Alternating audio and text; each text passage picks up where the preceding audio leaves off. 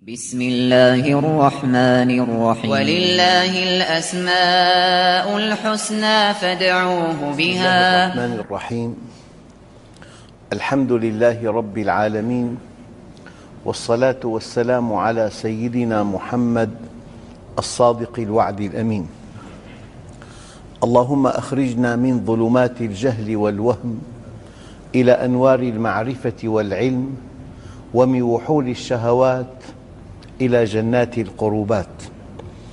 أيها الإخوة الكرام لا زلنا في اسم الله القاهر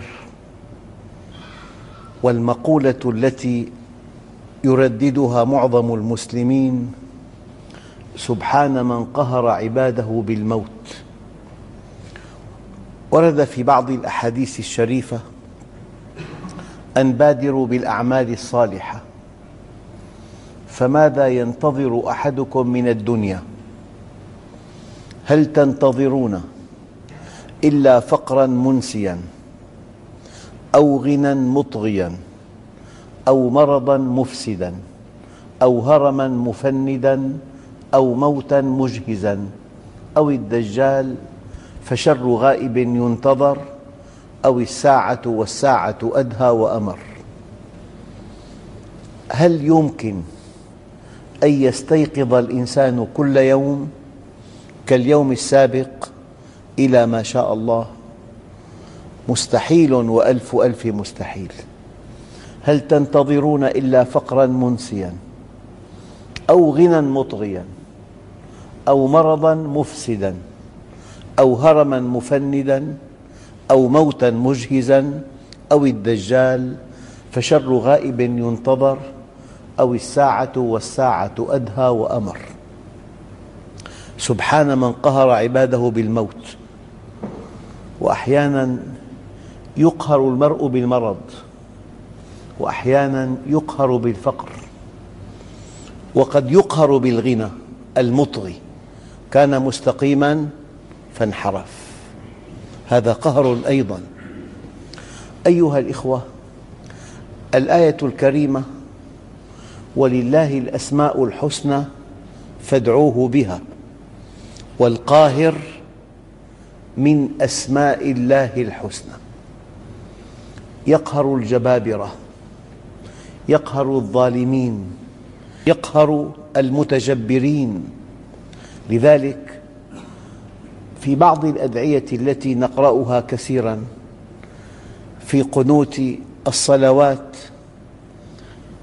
اللهم اهدنا فيمن هديت وعافنا فيمن عافيت وتولنا فيمن توليت وبارك لنا فيما أعطيت وقنا واصرف عنا شر ما قضيت فإنك تقضي بالحق ولا يقضى عليك دققوا النعمة الأولى الأولى نعمة الهدى ولا نعمة قبلها ونعمة الهدى تشبه واحد.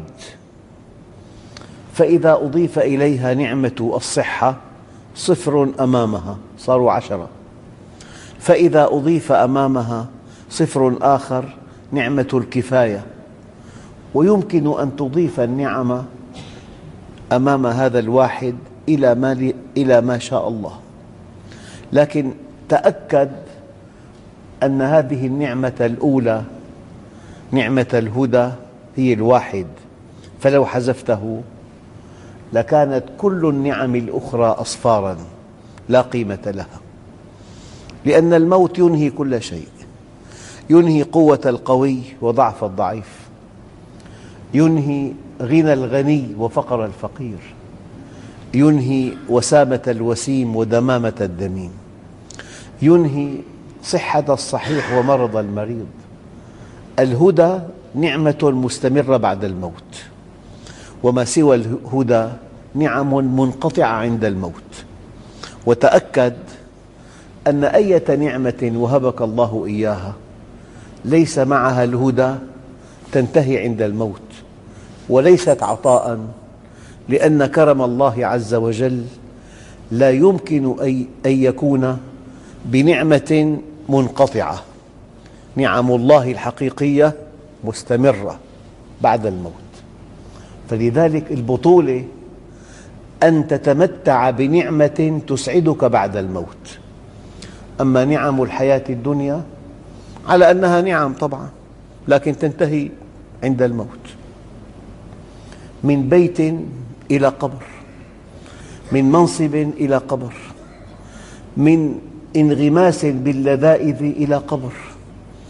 أما المؤمن نعمه مستمرة بعد الموت وهي متنامية فالبطولة والتوفيق والذكاء أن تبحث عن نعمة, عن نعمة ليس الموت نهاية لها.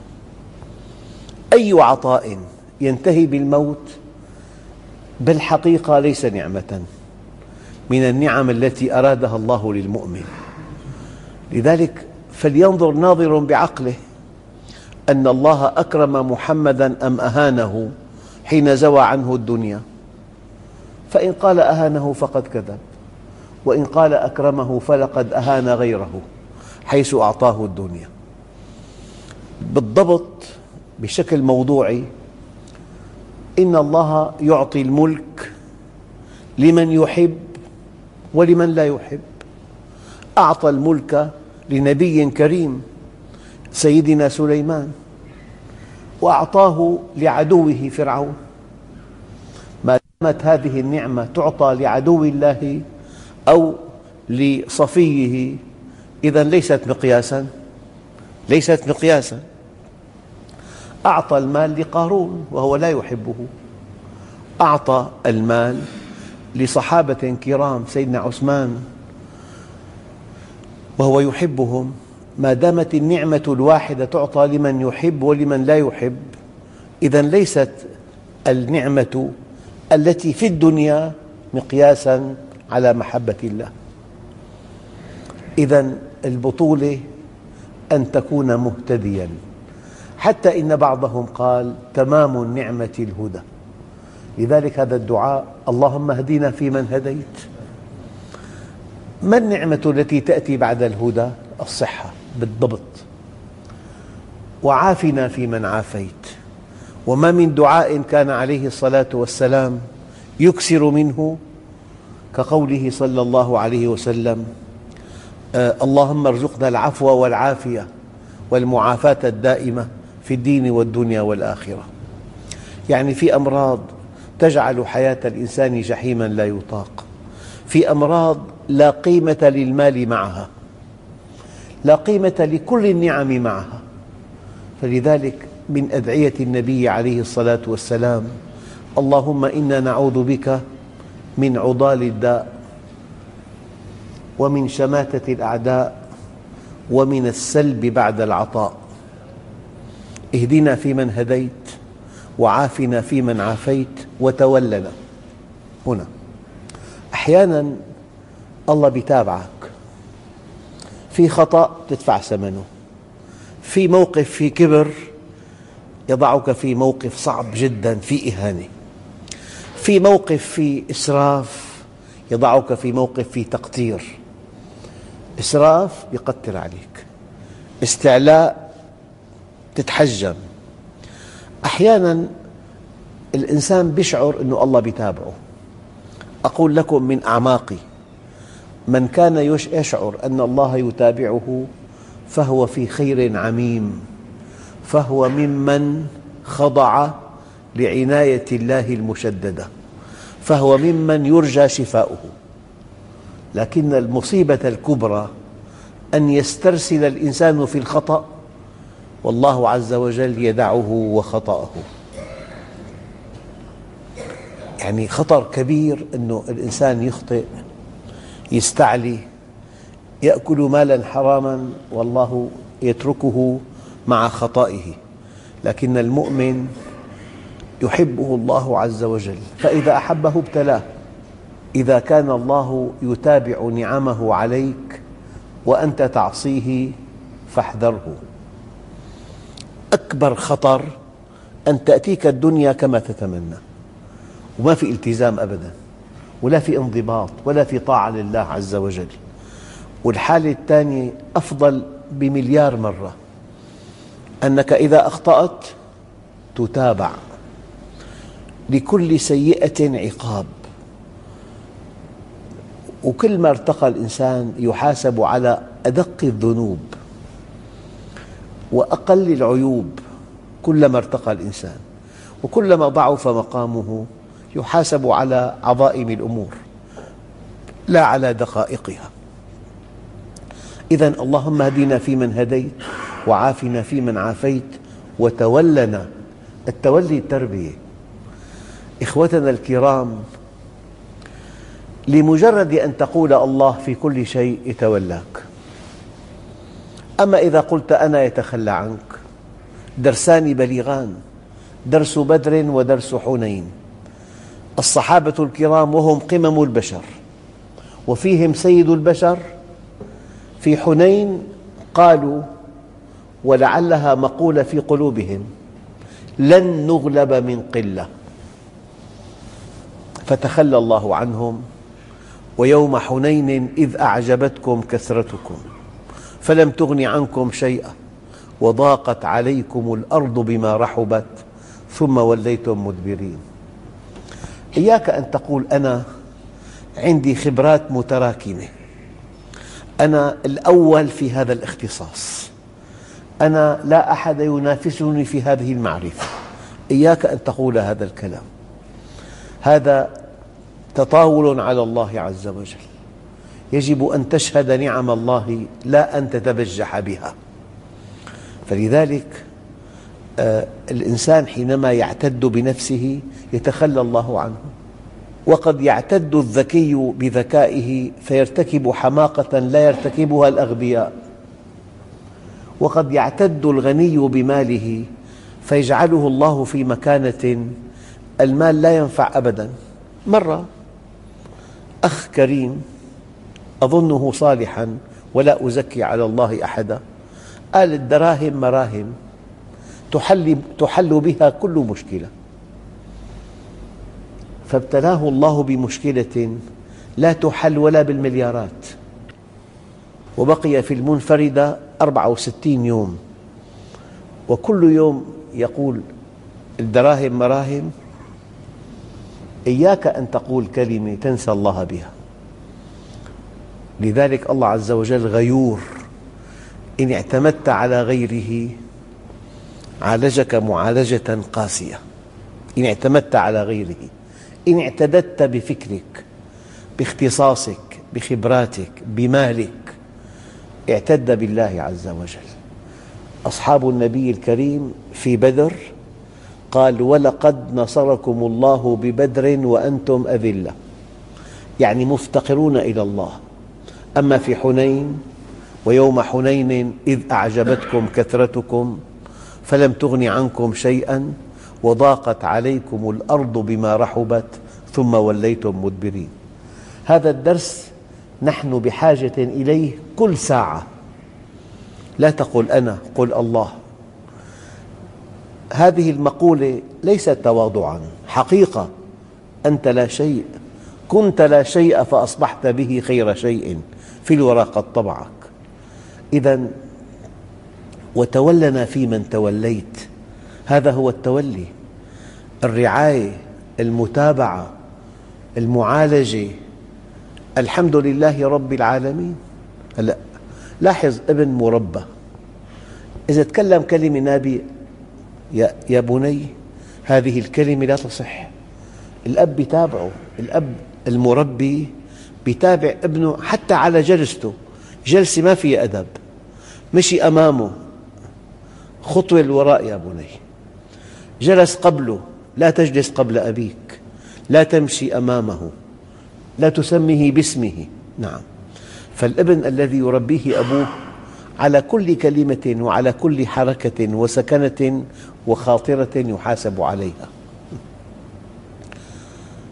وبارك لنا فيما أعطيت. أحيانا دخل كبير ما في بركة.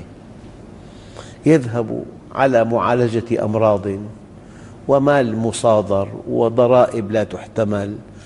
المال الكثير ذهب أدراج الرياح وأيام الإنسان بدخل قليل يبارك الله له بهذا الدخل. إيه، كلمة مبارك كلمة قرآنية تبارك الذي بيده الملك. أحيانا يبارك لك بوقتك. تفعل في وقت محدود أعمالا لا يفعلها معظم الناس. يبارك لك بمالك يبارك لك بزوجتك تعيش معها عمرا مديدا. كلها خير كلها وفاء كلها محبة كلها تفاني كلها تضحية. وأحيانا الزوجة تكون جحيما لا يطاق. فالبركة ليست بالمال فقط في بركة بالزوجة في بركة بالأولاد أولاد أبرار طائعون. البركة بالصحة. أيام إنسان يتمتع بصحته طوال حياته وهذه من نعم الله العظمى. أيام بركة بالمال بدخل معقول جدا. كل شيء عندك لا ينقصك شيء. في بركة بركة بالوقت بوقت محدود تنجز أعمالا كبيرة. لذلك بارك لنا فيما أعطيت. وقنا واصرف عنا شر ما قضيت فإنك تقضي ولا يقضى عليك. وإنه لا يذل من واليت ولا يعز من عاديت. يعني مستحيل وألف ألف مستحيل أن تعصيه وتربح ومستحيل وألف ألف مستحيل أن تطيعه وتخسر. لا يذل من واليت ولا يعز من عاديت. اجعل لربك كل عزك. يستقر ويثبت. فإذا اعتززت بمن يموت فإن عزك ميت. اعتز بالله. لا تعتز بسواه. ليكن ولاؤك له. هذا دعاء والله من الأدعية الجامعة المانعة وهو دعاء بمعنى اسم القاهر. الله قهرنا بالمرض قهرنا بالموت قهرنا بالمال أحيانا يفتقر. قد يبكي الرجل لا يجد ما يأكل. أيام إنسان ينقب بالحاوية ليأكل بالحاوية. إذا واحد الله عز وجل أكرمه ببيت بمأوى بزوجة بأولاد بدخل بدخل معقول هذه نعمة لا تعدلها نعمة. أن يغنيك الله عن السؤال.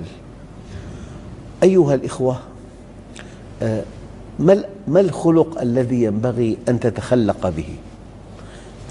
من هذا الاسم. الله هو القهار صيغة مبالغة وهو القاهر. اخضع له لأنك في قبضته. يعني أقل خطأ بصحتك يجعل الحياة جحيم لا تطاق. والله مرة كنت عند طبيب جاءه اتصال هاتفي سمعته. المتكلم. قال له أي مكان بالعالم أي مبلغ؟ قال له والله ما في أمل. الورم بالدرجة الخامسة ما في أمل. فالمرض يقهر. لكن أصعب قهر أن يقهرك إنسان. قل هو القادر على أن يبعث عليكم عذابا من فوقكم أو من تحت أرجلكم أو يلبسكم شيعا ويذيق بعضكم بأس بعض. يبدو أن قهر الواحد الديان مباشرة أخف من قهر إنسان. الدليل واصبر على ما أصابك. إن ذلك من عزم الأمور. يحتاج إلى صبر. هذا قضاء الله وقدره المباشر. لكن في آية أخرى ولمن صبر وغفر ولمن صبر وغفر إن ذلك لمن عزم الأمور. قد يأتي القضاء والقدر على يد إنسان. تحتاج هذه الحالة إلى صبر أشد. ولمن صبر على قضاء الله وغفر لمن أجراه الله على يده. إن ذلك لمن لام التوكيد لمن عزم الأمور. فأيام إنسان يقهر من قبل الله مباشرة وقد يقهر من قبل إنسان وقهر الرجال لا يحتمل. أيها الإخوة الكرام إذا الموقف الكامل ما دام الله يقهر كل إنسان أن تكون خاضعاً له. أن تكون في طاعته أن تكون محباً له. هو يقهر ليربي. وأعيد هذا كثيراً. علماء العقيدة لا يرون من المناسب أن تقول الله ضار. الضار من أسمائه يجب أن تقول الله ضار نافع لأنه يضر لينفع. لا ينبغي أن تقول الله مذل هو مذل. لكن مذل ليعز. المعز المذل. لا ينبغي أن تقول الله خافض. هو خافض لكنه خافض ليرفع. هذا كمال الله عز وجل. فهذه النعم الباطنة. وأسبغ عليكم نعمه ظاهرة وباطنة. يعني أعرف إنسان متفلت غارق في الشهوات آتاه الله وسامة. ومالا وغنى حتى أنه كان يستهزئ بالمقدسات. عنده بنت يحبها محبة تفوق حد الخيال. أصيبت بمرض خبيث. لم يدع طبيبا في بلده إلا وعالجها عنده. ما في أمل. أخذها إلى بلد بعيد. باع بيته. وكل ما يملك من أجلها. ثم جاءه خاطر هو وزوجته. لو أننا تبنا إلى الله واصطلحنا معه وأدينا الصلوات وطبقنا منهج الله خاطر بدأ بهذا المشروع. وقد شفى الله هذه البنت. ودعيت حينما كبرت إلى حضور عقد قرانها. فلما ألقيت كلمة في هذا العقد سألت أباها هي هي أم قال لي هي هي؟ يعني مرض جاء إلى أسرة رد الأب والأم إلى الله وانسحب. هذا فعل الله عز وجل. في إنسان لا يأتي طواعية بيسر وبرخاء يأتي بالشدة وهي نعمة كبيرة أيضا. لذلك قالوا من لم تحدث المصيبة في نفسه موعظة فمصيبته في نفسه أكبر. من لم تحدث المصيبة في نفسه موعظة فمصيبته في نفسه أكبر. فأولا نحن في قبضة الله. يعني الإنسان كل مكانته وهيمنته وسيطرته وقدرته منوطة بقطر شريانه التاجي. ميلي وربع. وكل مكانته وهيمنته وسيطرته منوطة بسيولة دمه. وكل مكانته وهيمنته وسيطرته منوطة بنمو خلاياه فإذا نمت نموا عشوائيا انتهى. إذا نحن في قبضة الله عز وجل. أحيانا حادث سير ينهي حياته. والأصعب قد لا لا تنتهي حياته. يصير مشلول طوال حياته. حادث سير أنت ماشي على اليمين بأعلى درجات الانضباط الآخر نائم. فنحن تحت تحت رحمة الله. نحن في قبضته. ما دام الله قاهراً ينبغي أن ننصاع له أن نؤمن به أن نستقيم على أمره أن نعمل صالحاً. هذا المعنى. في معنى آخر. ماذا ينبغي أن تتخلق من بهذا الاسم؟ قال تعالى والذين إذا أصابهم البغي هم ينتصرون. لا تكن ضعيفاً لا تكن خنوعاً لا تكن مستسلماً. والذين إذا أصابهم البغي هم ينتصرون. استمد من الله القوة. في إنسان يضعف عن أن يأخذ حقه يضعف لأقل تهديد. أما المؤمن يعتز بالله ولا تأخذه في الله لومة لائم. أما الآية الدقيقة والذين إذا أصابهم البغي هم ينتصرون.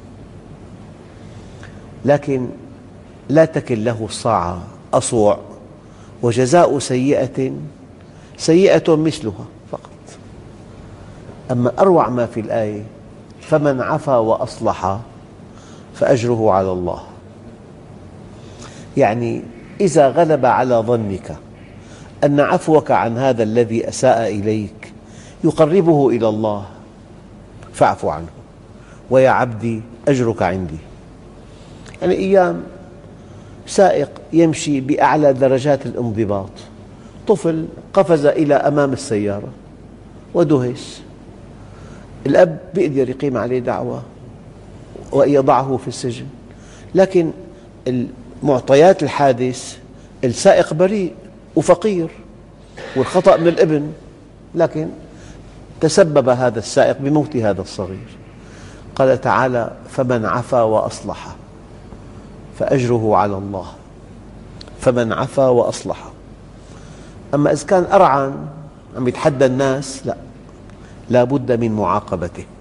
أما إذا ما في خطأ من قبله في كثير حالات يكون في خطأ مدمر لكن صاحب الخطأ ليس ملوما عند أحد. في خطأ تلبسه أحيانا قال فمن عفا وأصلح فأجره على الله. كلما عفوت عن أناس عفوك عنهم يصلحهم فاعف عنهم. وتوكل على الله والحمد لله رب العالمين.